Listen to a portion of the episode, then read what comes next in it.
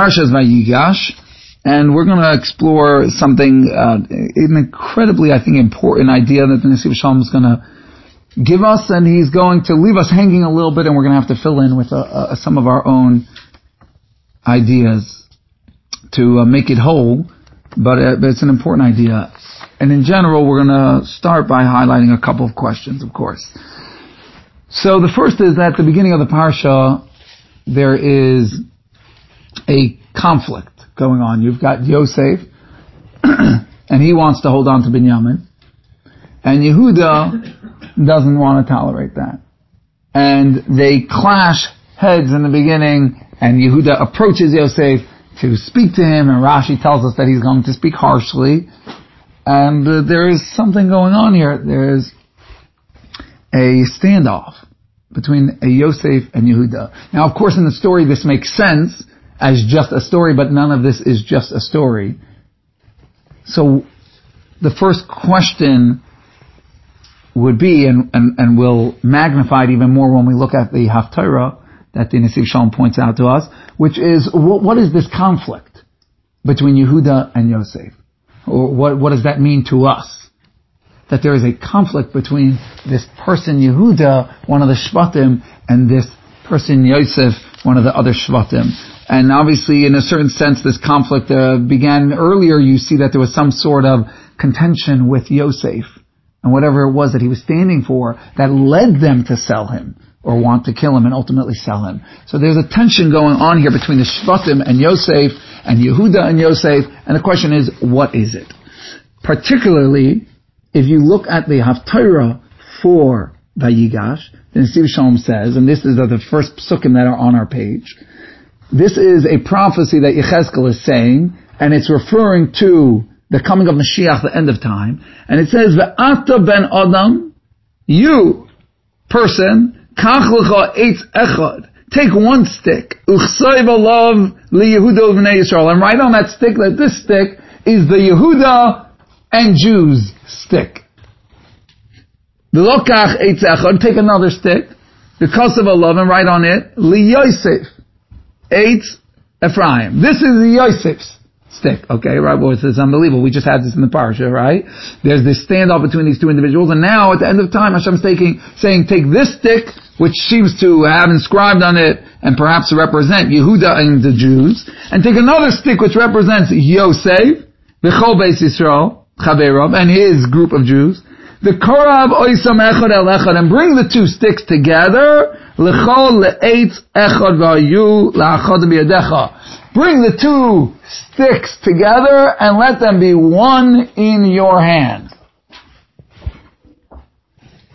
Something very mysterious. Now I want to simply put, what is this prophecy about? What we call Pashut Pshat, the simple reading and explanation which every pasuk has and holds true to forever, even if you begin to expound on a verse, it never, ever leaves its simple understanding of what Hashem's communicating, it just has many, many layers to it. The simple message that Hashem is saying over there is that we know that there are ten lost tribes. So at the end of time, Hashem is saying you have one stick represents the part of the Jews we have, one stick represents the ten lost tribes, and now they're going to be reunited. Hashem saying in this vision, He's promising that He is going to, at the end of time when Mashiach comes, He's going to bring back all of those lost Shvatim, all of those lost tribes, and the Klal Yisrael, the Jewish people, will be whole again with all twelve. That is the simple meaning. However, it's certainly being placed with the Parsha, where there's some sort of standoff between Yehuda and Yosef, and they chose this Haftarah to have to do with that standoff that we see in the parasha. There's obviously a deep connection going on, and the Nesiv Shalom wants to know what. To say the Yehuda, even though you could, you do call the tribes by their names of their original shvatim as well, but it's, you know, certainly the idea of taking the two sticks, bringing them together, they should be one in your hand. There's something going on there that's certainly a message especially since that entire performance of putting them on sticks and saying you should hold on to them together is a little bit of a strange way to communicate the fact that uh, even the, even the psukim continue, and when the Jews will say, "What are you doing?" Because it's strange, you will say, well, Hashem is trying to communicate this. So there's something uh, uh, unusual going on, and what, what is the deeper significance of that? Fine, so that, that's one question. The question being, again, what is the conflict between Yehuda and Yosef, and what is this prophecy saying about them becoming one? Now, a second question, which is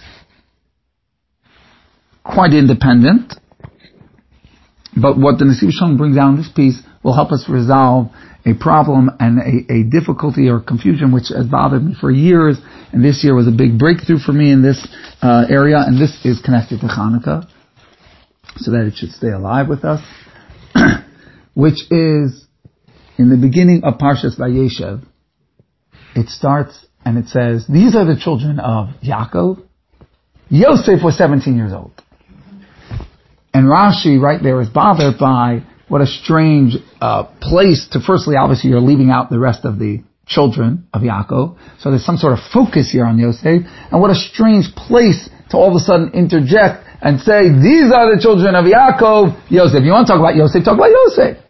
But to make this whole to do, these are his children and it's, who is the children? It's Yosef. And Rashi quotes a medrash. And the medrash says as follows. If you look at the end of the previous parsha, it ended by delineating the descendants of Esau. And it's Aleph this, if you ever were in Shul at that time, you remember, because Aleph this, Aleph this, Aleph this, Aleph this, what's all the Aleph? Aleph means a chief. He was a chief, he was a chief, he was a chief, he was a chief, he was a chief.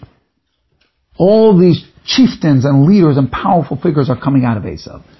Says the Medrash that Yaakov sees what's occurring in the family of Esau, and he's afraid. This is his mortal enemy, and it's overwhelming the power that Esau is accruing with his family as it grows.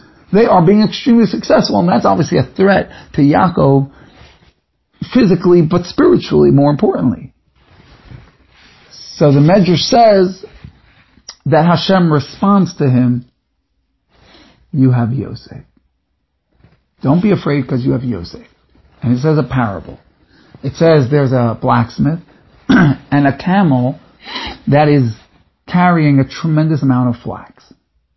And it's so much flax that it threatens to like inundate. You know, it doesn't give the details in the, in the parable, but it, the blacksmith is afraid. Seems like he's afraid of just being inundated with flax. I don't know, he can't, can't, can't function. So much flax.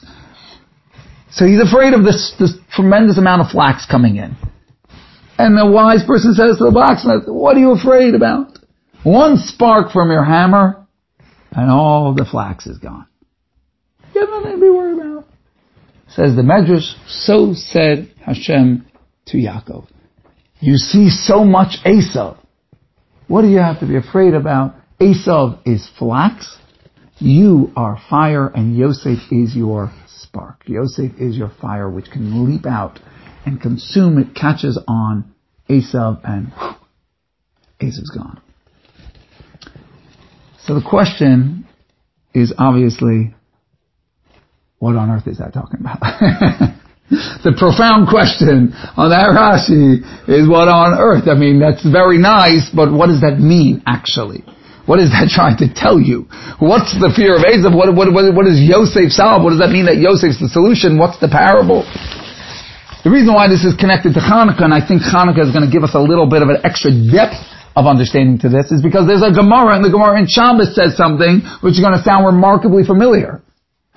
It says if a person puts his menorah outside, like the way they used to and the way they do in Israel, and a camel comes by, which is filled with flax, and gets lit on fire by the menorah, the person who put the menorah there is not obligated to pay him back because he was doing a mitzvah. He's allowed to put his menorah there. So obviously the parable is striking. It's hard to miss. There are other parables, parallels, I'm sorry, between the menorah and Yosef. And there's obviously a very strong parallel. Somehow this menorah and Yosef, they're the same spark. They're the same spark. Our menorah is burning the flax as well. Yosef burns the flax. But again, the question is, what does that actually mean? What is this spark which burns the flax? So we've got these two questions.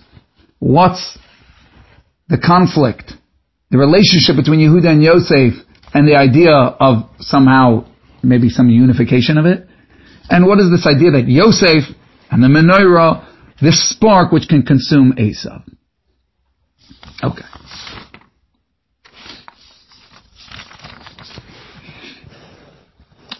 So says the Nesiv Shalom. Yosef and Yehuda had two different perspectives on how a Jew should be a Jew. And we know that we see this throughout history. Avram was focused on chesed, kindness. He was operating with a certain love as his main character trait. Meaning, Hashem, let, us spell this out a little bit.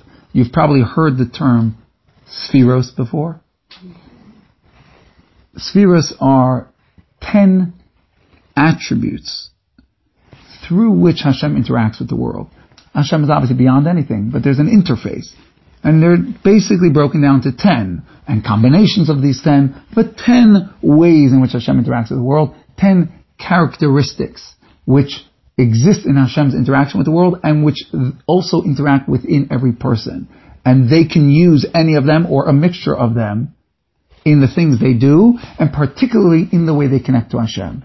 And part of that is by connecting to the way Hashem is using that character trait, and that itself is using your character trait. For example, let's just give a, a plain example. If one wanted to say, I'm focused on the fact that Hashem is kind, and therefore I'm going to emulate that and be kind, so one is developing a relationship with Hashem through the kindness that He uses in the world, and one is also exercising their own kindness in developing that relationship with Hashem. So they're connecting, that would be called connecting in the realm or in the sphere, in that dominion of kindness, chesed.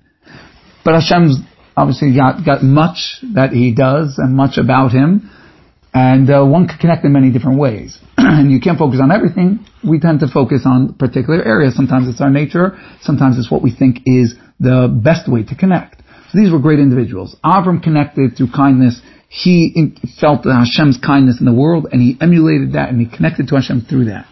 Yitzchak, absolute opposite. He appreciated Hashem's gevura and might, the awe of Hashem. And he developed that part of himself and that appreciation of Hashem, and he connected deeply with Hashem through that. So we know that this is what's happening. These great people they both developed certain parts of themselves and they believed that certain ways of connecting were perhaps better than others, would develop certain parts which would be best. We know that Abram was amazing and Yitzchak was amazing, but Yaakov developed a certain perfect balance. He's called the Bechir HaAvos, a balance between those two, which is Tiferes. So we have this going on throughout these great individuals that they are uh, trying to hone this perfect way of connecting to Hashem, or developing at least their own perfect way, uh, the way that connects them the most to Hashem and, and serve Him, and really develop that bond with Him the most. Yehuda and Yosef had two different perspectives on how to do this. And it is a fascinating distinction between them. Here says the Nesiv Shalom. Yehuda hu melech b'midas malchus. Yehuda, now they're both called kings Yosef was a king, and Yehuda was a king, and in fact you see this play out later in history, that there are two Mashiachs. Mashiach is king, and there are two Mashiachs. Mashiach, the son, we call Ben Yosef, and Mashiach ben David, which is Yehuda. So you've got two Mashiachs, two of these kings, because they're both somehow kings, they represent a very fundamental part of Judaism, but they yet have a difference, which is why we have two Mashiachs later. So what is this difference that they each represent and each stood for? And let's see how that plays out in our lives. Yehuda hu melech b'midas malchus. You know what Yehuda felt was the way for a Jew the primary focus of a Jew to connect to Hashem, it was through Malchus. What does that mean? It means a focus on Hashem's kingship. And this is what that means in terms of the human personality. She'inyano, what it means is, Kabbalas ol malchus shemayim, accepting the yoke of heaven, of the kingship of heaven, meaning accepting that Hashem is king, be'emunam pshuta, with simple faith, and here's the line that really spells it out, Shegam kasher margish hargosha Hashem. So that even when a Jew doesn't feel anything in his service of God, even when it's not lighting up and he doesn't feel an emotional resonation and a connection. He still continues to serve with faith. He is tapping into the feeling that Hashem is king and it doesn't really matter. You, it doesn't stop. The show does not stop if you're disinterested or it doesn't feel right to you. He's still the king. And Yehuda connected very deeply to this feeling that Hashem is the king. And he's the king and the king, you do what the king says to do. And Munapshuta, I don't, I don't feel it, but I know it. I know he's king and therefore I'm gonna serve him and I'm gonna be faithful to him and I'm gonna come through for him. Why? Because he's the king and I accept his kingship. Do you like it? Do you feel it? No, no, no, maybe I don't. But I relate deeply to the fact that he's king, and I'm here for the king. Long live the king. I'm here for the king. It's in a lot of devotion, right? Very, very interesting, because listen to the contrast, and I think we're going to relate both of these very much in our lives. That's Yehuda, and Yehuda felt that was the primary way to go about connecting to Hashem. The Yosef, who melech b'midas yisoid. Yosef was functioning with a different one of the ten spheres, a different attribute. And that was Yisoid, which is midas hachuka. The character trait of passion. Chuka, to yearn for something. Passion. Says in Nesiv Shalom, this is the conflict that's going on between these two leaders among the children of Yaakov. Yehuda stands for forget the passion. You gotta just dig your heels in and say Hashem's king, Hashem's king, and I accept that, and keep on going. And Yosef is pushing for feel it, love it, be enthusiastic, feel that fire, that chuka, that yearning, that passion and there's a conflict going on. Which should be the primary focus? Which should be the way that we connect? And it's unbelievable when you just hear the two, and doesn't you feel that in your own life, these two playing out, and we're going to see very much so the way that needs to be. But he says that this is the conflict that's being represented and, and what was actually going on in the story, and even why they decided to sell Yosef. Because Yehuda was the functional king of the, of the, of the tribes at that time. even though there was no formal king, he was going to be king and he had that attribute of kingship and he was viewed as the king. And somebody who's, go, who's trying to rebel against the king, you know what the punishment is? If there's a Jewish king and a person wants to rebel against the king, you know what the punishment is? Death. Marid b'malchus, the Jews take it very seriously, kingship. It needs to be given the proper weight. The person is not allowed to take it lightly. And if a person rebels against the king, the punishment is death. So they said Yosef, who's coming up and suggesting a different way, which he believes should be the primary way to connect, but Yehuda saying this is the way. You're rebelling against the king, you need to be put to death. This is the conflict that's going on, and the Shvatim are siding with Yehuda, and Yosef's trying to fight for passion. What's the truth? Right? Exactly right. So they, though, seem to have felt that one should take primacy over the other. And we're going to see that that's what he's going to say. The Haftarah comes on this Parsha to tell you, yes, there's conflict in the Parsha. You see the conflict between the brothers. But come read the Haftarah and hear what Hashem ends up deciding about this conflict. What did Hashem say? So that's the second paragraph here. And this is where he's going to sort of leave us hanging and we're going to have to fill in some of the gaps. Ach devar Hashem. El Hanabihu. But Hashem's words to the prophet Yechezkel, you know what they tell us? What did he say? Ve'ata ben Adam kach Yehuda. Take one stick that says Yehuda. Take one stick that says Yosef. V'karav oisam echad el. Bring them together. V'hayulach chadim yadecha. Let them be one in your hand. Shetachlis, now is Nesiv Shalom talking. Shetachlis avodas Hashem, because the greatest way, the most ultimate way in serving Hashem, He alidei beis hamidos ke'echad. You need to have both of these attitudes functioning simultaneously. Now listen to these words. Okay? Because actually, you cannot have one without the other.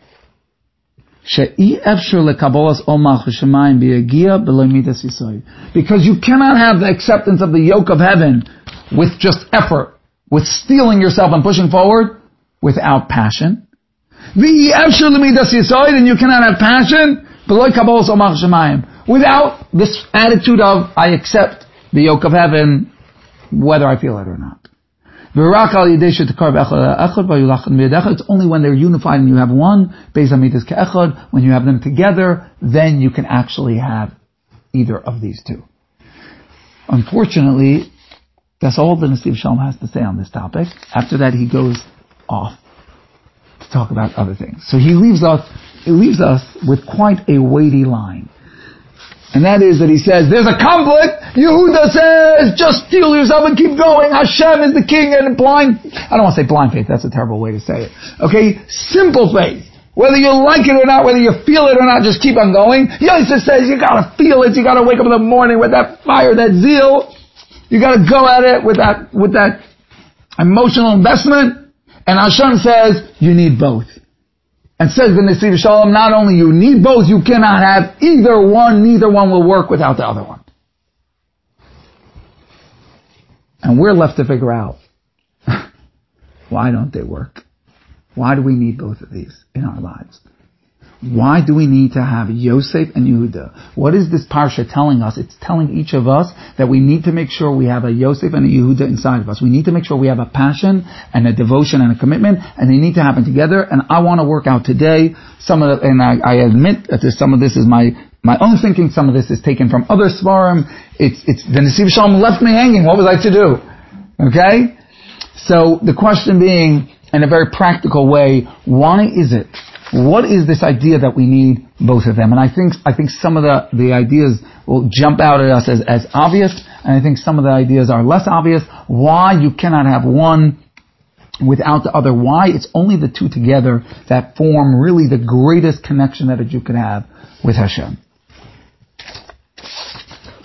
So let's start with one side of the equation. And this is the side that's going to connect us back to that parable with the flax and it's going to connect us to Hanukkah, and I think something that Hanukkah is telling us, and an important thing to walk out of Hanukkah with into our lives. And that is the need to have passion.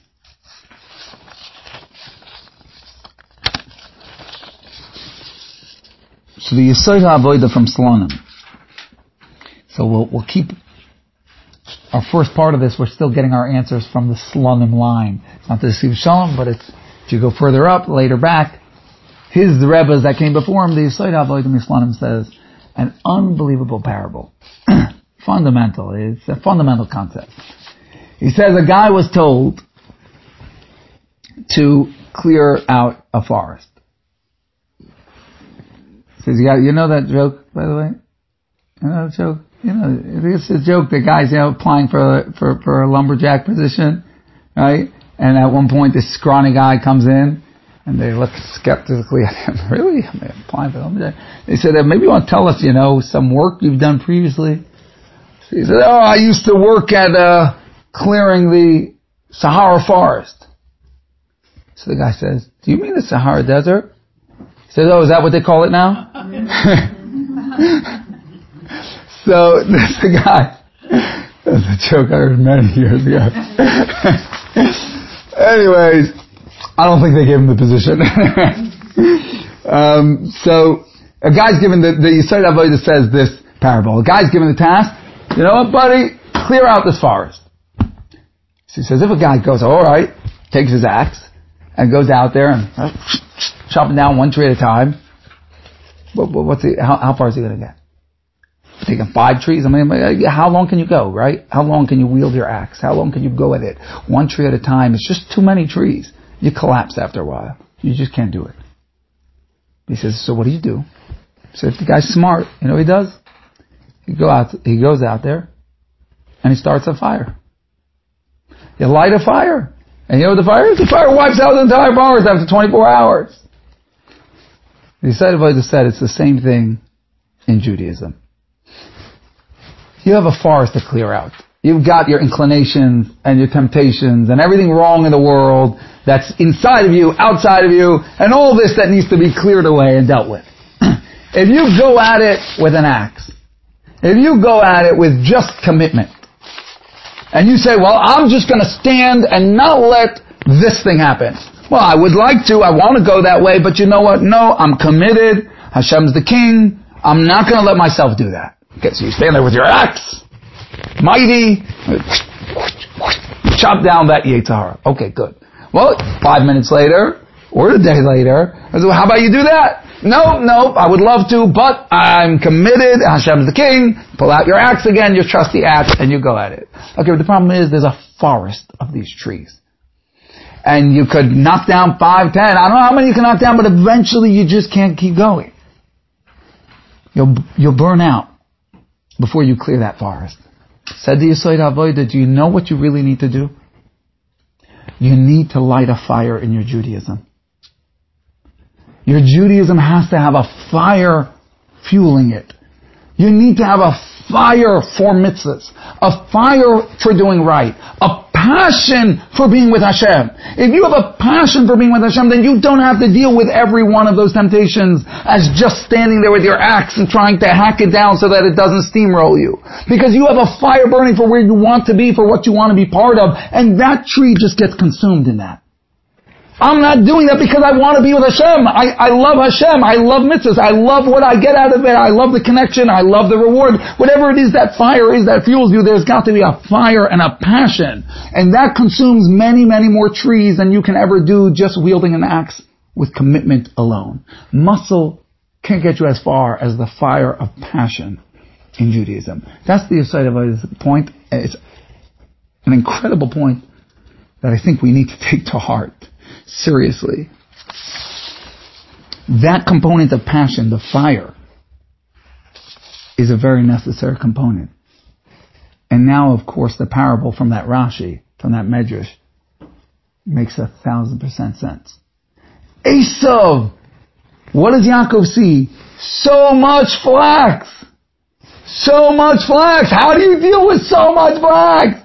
If I've got to go over there and shred up each piece of flax, how do you shred up each piece of flax? It's overwhelming. And the answer was, what did Nesiv Shalom say Yosef was? Passion. The answer is, you've got Yosef. If you've got Yosef, then you don't gotta deal with each piece of flax. You've got a fire and much of that flax will just get consumed. Just get your spark to touch that flax. Get a passion in something in Judaism. Get that passion going, and then you are going to consume the flax faster than you can imagine. Don't be afraid of Esav, because a little bit of passion in Judaism can consume a whole lot of Esav. Now the menorah is that same spark. What is the menorah? I think the menorah teaches us one added dimension to this. The menorah is that same spark which consumed the same flax in that Gemara. But I thought of something very striking this, this Hanukkah. I said, okay, guy says, you know what? We gotta have passion for Judaism. We gotta be alive in our Judaism. So what does guy want to do? Make my whole Judaism alive, right? You look at your whole menorah, your menorah is the entire Judaism right there, represents there everything about you. And you say, let's light it all up. First night, okay, you convince me. I want eight candles in there. Let's just light this baby up, right? You know what the problem is? That's not going to happen. And if you think that's the way you have to begin, then you're not going to go anywhere. And Hanukkah is there to tell us, you, you, yes, it's the fire that will consume Esav. This is the fire that will fuel you, the passion that will make you great. And it starts with one little candle. You don't start, you don't start with eight. You can't start with eight. But you can start with one. And if you start with one, then the next night you will have two. And then you will have three, and by the end you will have eight. And then your whole menorah will be lit. But you gotta be willing to start with one. Just find somewhere in Yiddishkeit. Find a mitzvah. The Chiddushei HaRim says that if a person did one mitzvah, really just threw himself into it, it would drag the rest of Judaism with it. One place of passion, that's all you need to start the fire, and then it can spread. But we need to find, ask ourselves, is there somewhere in Judaism that I have a passion? If there isn't, where can I create one? If I have one, how can I stop ignoring it? How can I develop it? What's that thing that I like that feels something special to me and let me create it? Let me help it grow? Let me feed it? Let me give it the opportunity? And with that, you, you give yourself a tremendous power. That's a tremendous power. And eventually you end up with eight. Eight flames, a full menorah, and a full Jew with tremendous passion for Hashem. So that's the first part of the equation. You can't have Yehuda without Yosef. You gotta have the passion. If you go all way, all Yehuda, all commitment, it's just a matter of time before you burn out. And you throw in the towel and then it's over. You can't. You can't go on that way. You need the passion. The passion is the real way to victory. However, and this part, I think the first part is a little bit more intuitive. That you need passion. The second part, that you need commitment, is a little bit less intuitive, I think. Or we just don't like it as much. I'm not sure. I'm not sure it's less intuitive or we just like to ignore it more. Okay? But we need to understand why does passion not work alone? The first, again, I'm, I'm, I'm expressing some of the things I've seen and some of the things that occur to me. I think the first aspect to it is something that we would, we would say would, would, would be the obvious answer that jumps out to us, at us. Why can't you just have passion without commitment? What's the most obvious reason why you, why passion alone is not going to work?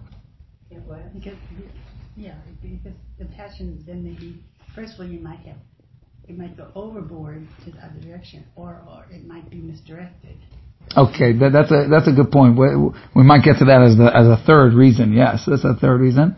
What Eileen's pointing out is also, which is that what happens? I mean, passion can't be for even as you can't. It's hard to maintain a, a, a real passion constantly, twenty four seven.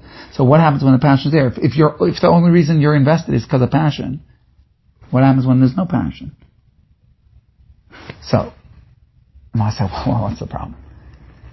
It's true. I might be making one point, which is, well, if you want to be a total good Jew all the time, then what's going to happen when there's no passion? You're not going to be a good Jew. But I'm making a bigger point than that. Because what if you want to say to me, good, so I won't be there when there's no passion, but then I will be, when be there when there's passion again. Okay, so firstly, obviously we need to be a Jew 100% of the time. So we need something to, we need an operating system like the Moranim says. You need to have the more basic parts of Judaism solid so that when your more lofty ways of interacting with Hashem, when they start to fail, because we know Hashem sends every single Jew has days of greater awareness and, and less awareness. And that's part of the cycle of a Jew. Is that there has to be rises and falls. There has to be a nefila, and that nefila catapults you upward. You have a falling, and that catapults you higher. You have to have that, and it's a part of the life cycle of every Jew. And if a person ever uh, has one of those, and I, I imagine we all have them often, they should never feel that it's because of them. This is the bread and butter of a Jew, is the ups and downs of this. Even when they're having a great day and they connect to Hashem, it can, it could go lights out. That's the way it's meant to be. And so simply put, like the Moranim said, you need to have something to fall back on. Okay, so you need commitment. You need commitment to fall back on for when, when you're not feeling passion. But, but I want to say something deeper than that. You love it when it resonates. But if you don't show up when it doesn't resonate, then you will not have a relationship to come back to for it to resonate again. That's not the way a relationship works. You can't show up on a good day, disappear on a bad day, and then think that there will be another good day. Where do you think that good day is going to come from? If you walk out of the relationship when you're not feeling it, then there is no more relationship to get back to the passion again. And of course, you know, the most obvious example of this is, is in marriage, right? If there's ever a conflict, if a person would decide that every time there's a conflict, well, I'm out, there will be no, no resolution to the conflict and there'll be no reigniting of the passion, and there'll be no good day if you don't see yourself through a rough day. Now with Hashem, there's no conflict between you and Him, but there could be disinterest from your side. You're just not feeling it. We're just not feeling it on that day. Well, if we continue to show up on that day, then the relationship is still alive, and then you know what might happen the next day? The passion could come back. If Hashem decides, or if we see the right material, we get the right inspiration, sometimes we just need some sleep. I mean it seriously. A lot of things in, uh, uh, impact our emotions. And one day could not light up, but the next day could. But you know what makes it really hard for day number three to light up? Is if on day number two you just bailed. And you don't show up and you drift away. Well, day number three you're not even in the right position to get excited about it. You're not at any of the venues which are spiritually meaningful anymore. You know, because when you were out for that month, when you weren't feeling it, you just took a vacation. So you didn't keep the structure of the relationship within which you could then reconnect with passion.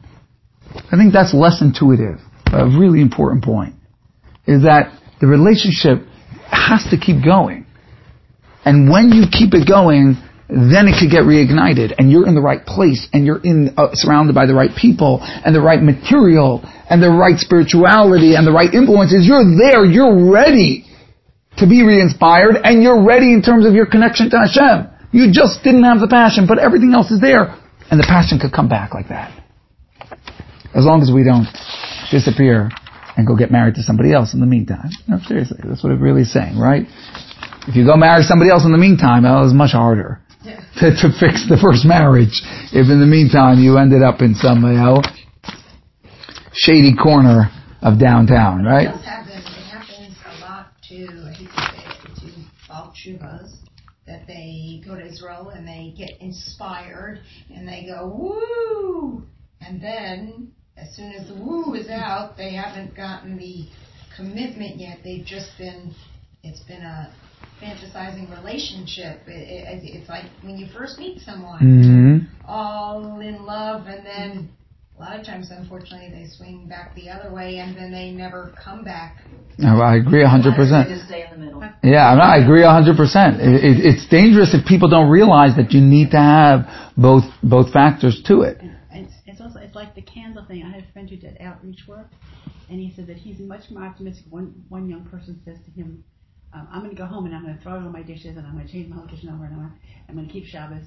Or this guy who comes up to him and says, "You know what? I'm not going to McDonald's anymore." He said he's much more hopeful for that second person. Right. Because, because you know, Because it's, it's, it's, it- when it's this overwhelming passion, exactly right. And I, I think that sometimes in Kiruv there is this danger, which is selling people on the passion, which is the thing that of course people thirst for and connect to. And there is so much to have, but you run into this serious difficulty, which is it's not an accurate portrayal of what the experience is. Not that the experience is anything less beautiful, but it's not always going to sparkle like that. It's not always going to be that dazzling, you know, uh, what, what are they, you know, what, the, what, people call love, you know, as if it says, you know, uh, the love at first sight. Well, that's actually not possible. So you mean something else. You mean that you were just wooed at first sight. Love is going to take a lot longer to develop. But in order for it to, to develop, you got to stick, stay in and stick it through to develop the love.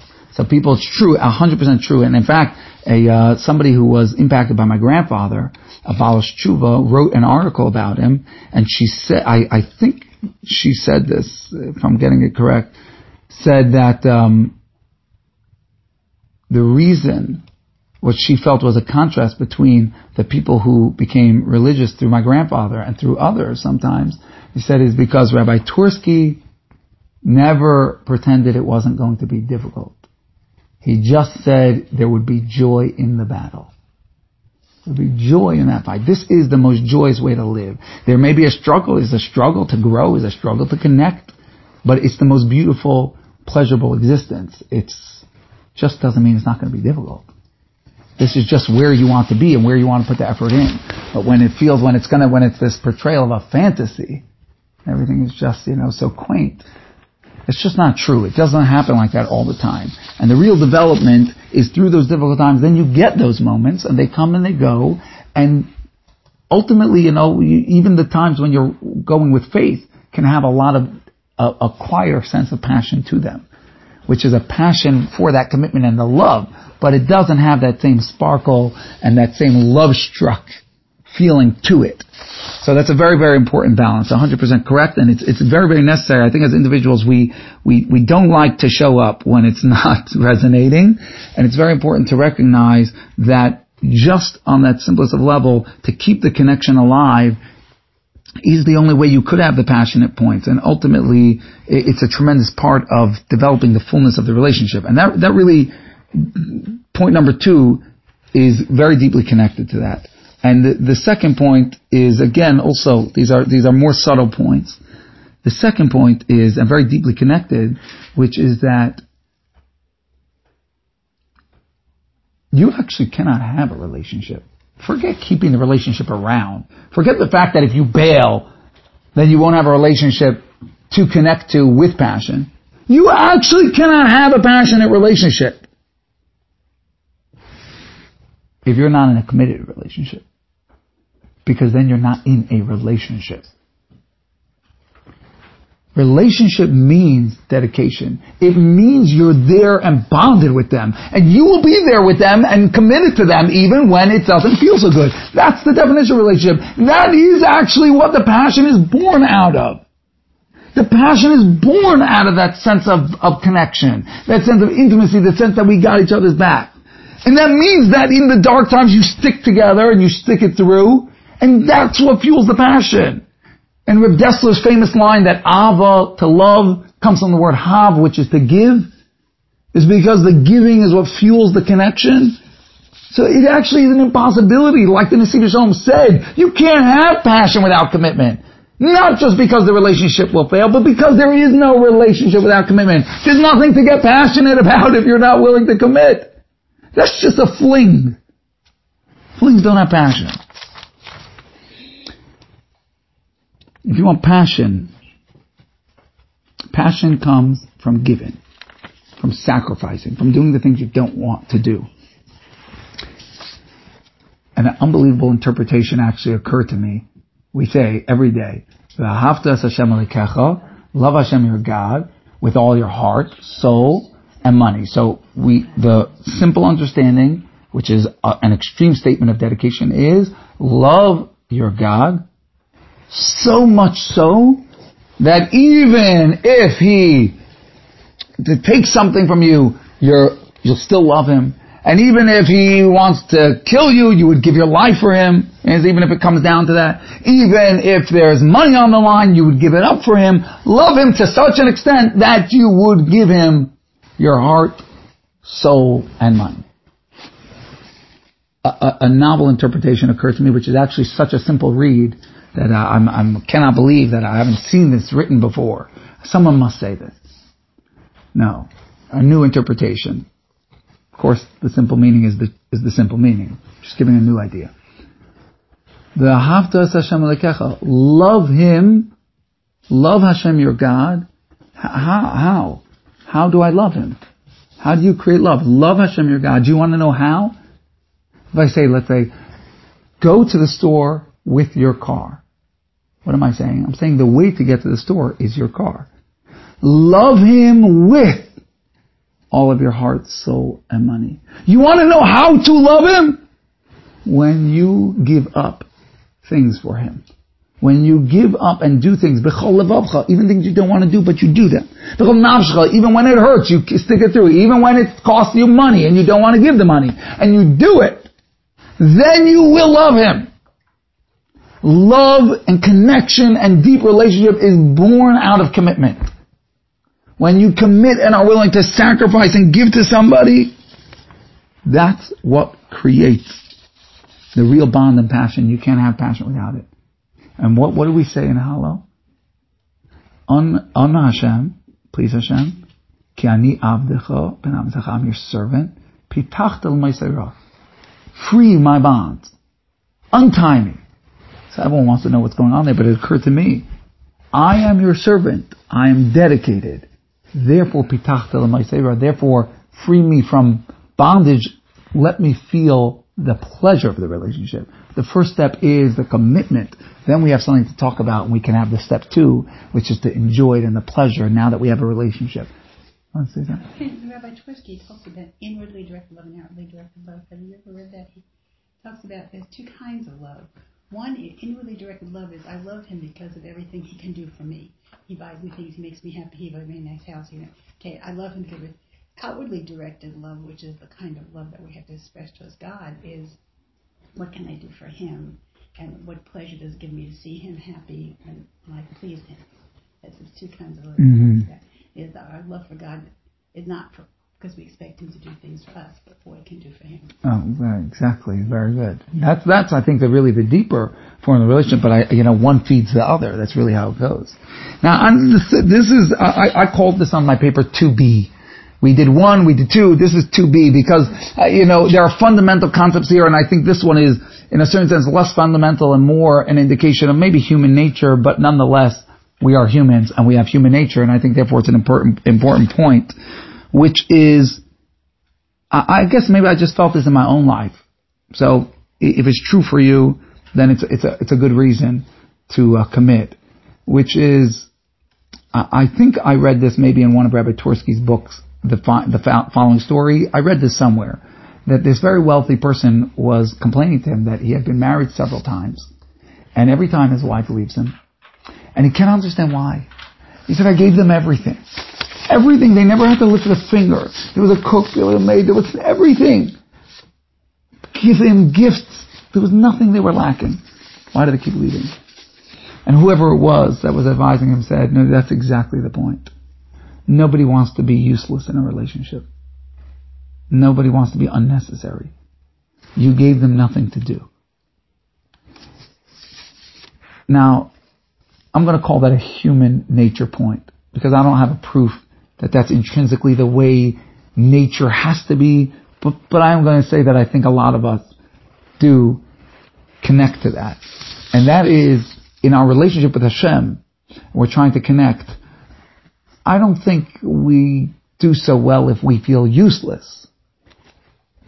And one of the things that helps us feel useful is when we feel like we're putting into the relationship. So it's true that that day when Judaism and mitzvahs resonate, it really has a warm, fuzzy feeling to it. But you don't necessarily feel like you've given as much as when it doesn't and you've stuck with your commitment and you stuck it through to stay in the relationship and ask yourself, well, what does Hashem want me to do today, despite the fact that I really don't want to do it? And I'm going to do it because I'm going to do it for Him. I'm going to do it because I know He wants me to do it. And even though I don't want to, I'm going to do it for him. That actually feeds a, a depth of the relationship because now you feel like a useful participant. Like you're pulling your weight. You're really investing in this relationship. So I'm not saying that it's so profound. I'm, I'm leaving that as a simpler point. I gave it a 2B. I didn't give it a number. But I do think it's a very true point, which at least for myself, sometimes, you know, you're coming to davening. I, I always use davening because it's the most common form where, where you struggle, you know, just constantly every day. And you come to davening and you're just not feeling it. And, and sometimes, you know, you say, you know what? I really, I can't focus. I can't, but you know, I'm just gonna, I'm gonna push to focus the best I can. And you, you push and you feel the strain and it's still mostly gibberish because you really, really weren't feeling it, but you're pushing and you can feel the push and that itself gives a certain life to it. And I thought, why? Well, because I really feel like I put something in here. Putting something in is something that fuels a connection and a relationship and you really feel like you're in something when you're giving to it. So that's a second point of that, the idea that the commitment breeds a relationship. So the first one was the fact that you can't have a relationship without commitment. And the second one is that it really helps you connect emotionally when you feel like you're giving. Okay, we're covering a lot today. It's a busy day. okay, this is my third point. Uh, my, it's not my own. This is from the Nesiv Shalom. So as I'm scanning through these many pieces of Nesiv Shalom, trying to select it and see what I think is good, I, I bump into sometimes in several pieces on opposite ends of the parsha, where he sometimes will comment on the same similar point, and I find that they're very complementary to each other. So he says an incredible, this is I actually have on the page, but uh, I think I might, for time's sake, have to say it outside. You know what? No, we're going to read it inside because it's too good. Okay? And this is the third reason why you need to have commitment if you want to have passion. And this one is probably the most novel because I don't think any of us saw this coming necessarily unless you've seen the idea expressed before. And this is the third paragraph you have on your paper in Hebrew. Like the saintly Baal Shem Tov said. When Hashem gives a person love and desire, okay, now what's he, he's commenting, the Nesiv Shalom is commenting on when Yosef tells his brother, you sold me to Mitzrayim. Now if you just keep in mind who Yosef is in our analogy, Yosef is passion. And Yosef tells his brothers, you sold me to Egypt. So the Nesiv Shalom works this Baal Shem to explain what Yosef was saying to them. That the Baal Shem said that when Hashem gives a person love and desire, Now he doesn't mean love and desire for Hashem. He just means feelings of love and desire. That's a gift from Hashem. So that you will utilize that emotion. Emotions aren't always available when you want them. You know, you ever feel like, well, it's probably appropriate to cry now, but I just don't feel it, right? Emotions aren't always available. But if you're feeling passion, he said that's a gift from Hashem. You were just gifted an emotional access to passion, and you are meant to use that to develop passion for Hashem. He said, however, these, ve'elu, there are those who, they take that passion and they bring it down and they put that passion into things which are inappropriate. And that's sheha'odam be'atzman moichezos Mitzrayim, Rahman You know what that's called? That's called selling Yosef to Mitzrayim. You were given passion by Hashem. You were given yourself a Yosef which is a gift. You don't view it that way, right? And you feel passion for something, you don't feel it's a gift. No, it's a gift. And you have the choice really. You could start to direct that emotion and, and use it. You now have it alive in you, you could use it. It, it. it means you have access to something and you could develop, it's an opportunity to develop it towards Hashem. Or you could sell Yosef to Mitzrayim. You could sell Yosef to Mitzrayim. And what happens when you sell Yosef to Mitzrayim? You lost the gift. And that's, I think, the third point, which is really, I think, the most novel, which is, no, you can't have all the passions in the world. You can't have all the passions in the world. They can't all be, you can't be passionate about everything at the same time. And the passion you have is a gift and an opportunity to choose. Do I want to have passion for Hashem, or am I selling my passion for things which are cheaper? Cheap replacements. And in that sense, passion alone is not really going to work. Because like you said, you could start having passion overboard and for everything, and let's just put passion everywhere. Well, guess what? Passion can't go everywhere. So it's only with that Yehuda where you start to decide where it should go with a certain amount of commitment that you end up being able to channel the passion to have all the passion you want in the place you want. When that gift is given to you, you're able to bring it to that which you want to bring it to. I know we're really at the time limit, but I want to end with just one unbelievably practical point from the Mesilas Yesharim. Okay? So let, let, us just review though, because we said a lot. We said you need to have passion and you need to have commitment and dedication even when you don't feel.